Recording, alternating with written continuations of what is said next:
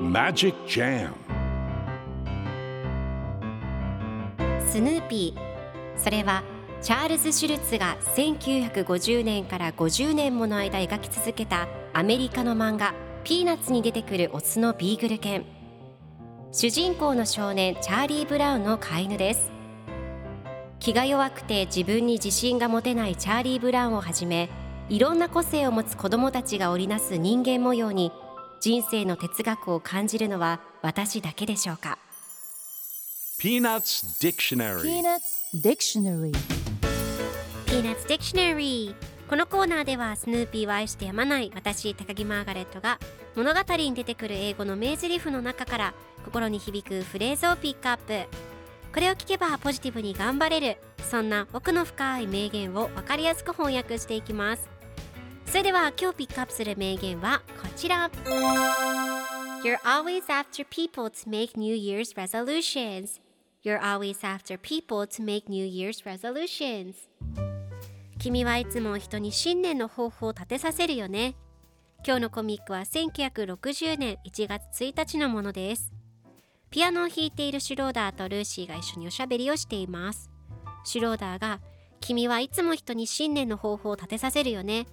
どうして1月1日に抱負を立てないといけないの？5月16日や9月23日ではなぜダメなの？なんで1月1日なの？と怒っています。するとルーシーがかっこいいからよと答えています。あなたは2024年の目標立てましたか？ルーシー曰くかっこいいのでぜひ抱負を立ててくださいね。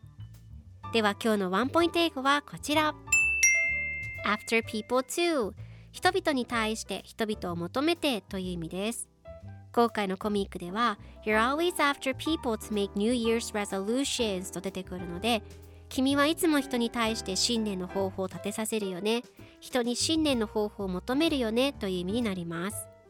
では After People 2の例文2つ紹介するとまず1つ目。私はいつも人々に私たちのコミュニティに参加するよう呼びかけています。I'm always after people to join our community 2つ目上司がいつも部下に対して早く帰るように求めている My boss is always after people to leave early それでは一緒に言ってみましょう Repeat after me After people too After people too After people too After people too Good job! 皆さんはぜひ After people too 使ってみてくださいということで今日の名言は You're always after people to make New Year's resolutions でした Peanuts Dictionary Peanuts Dictionary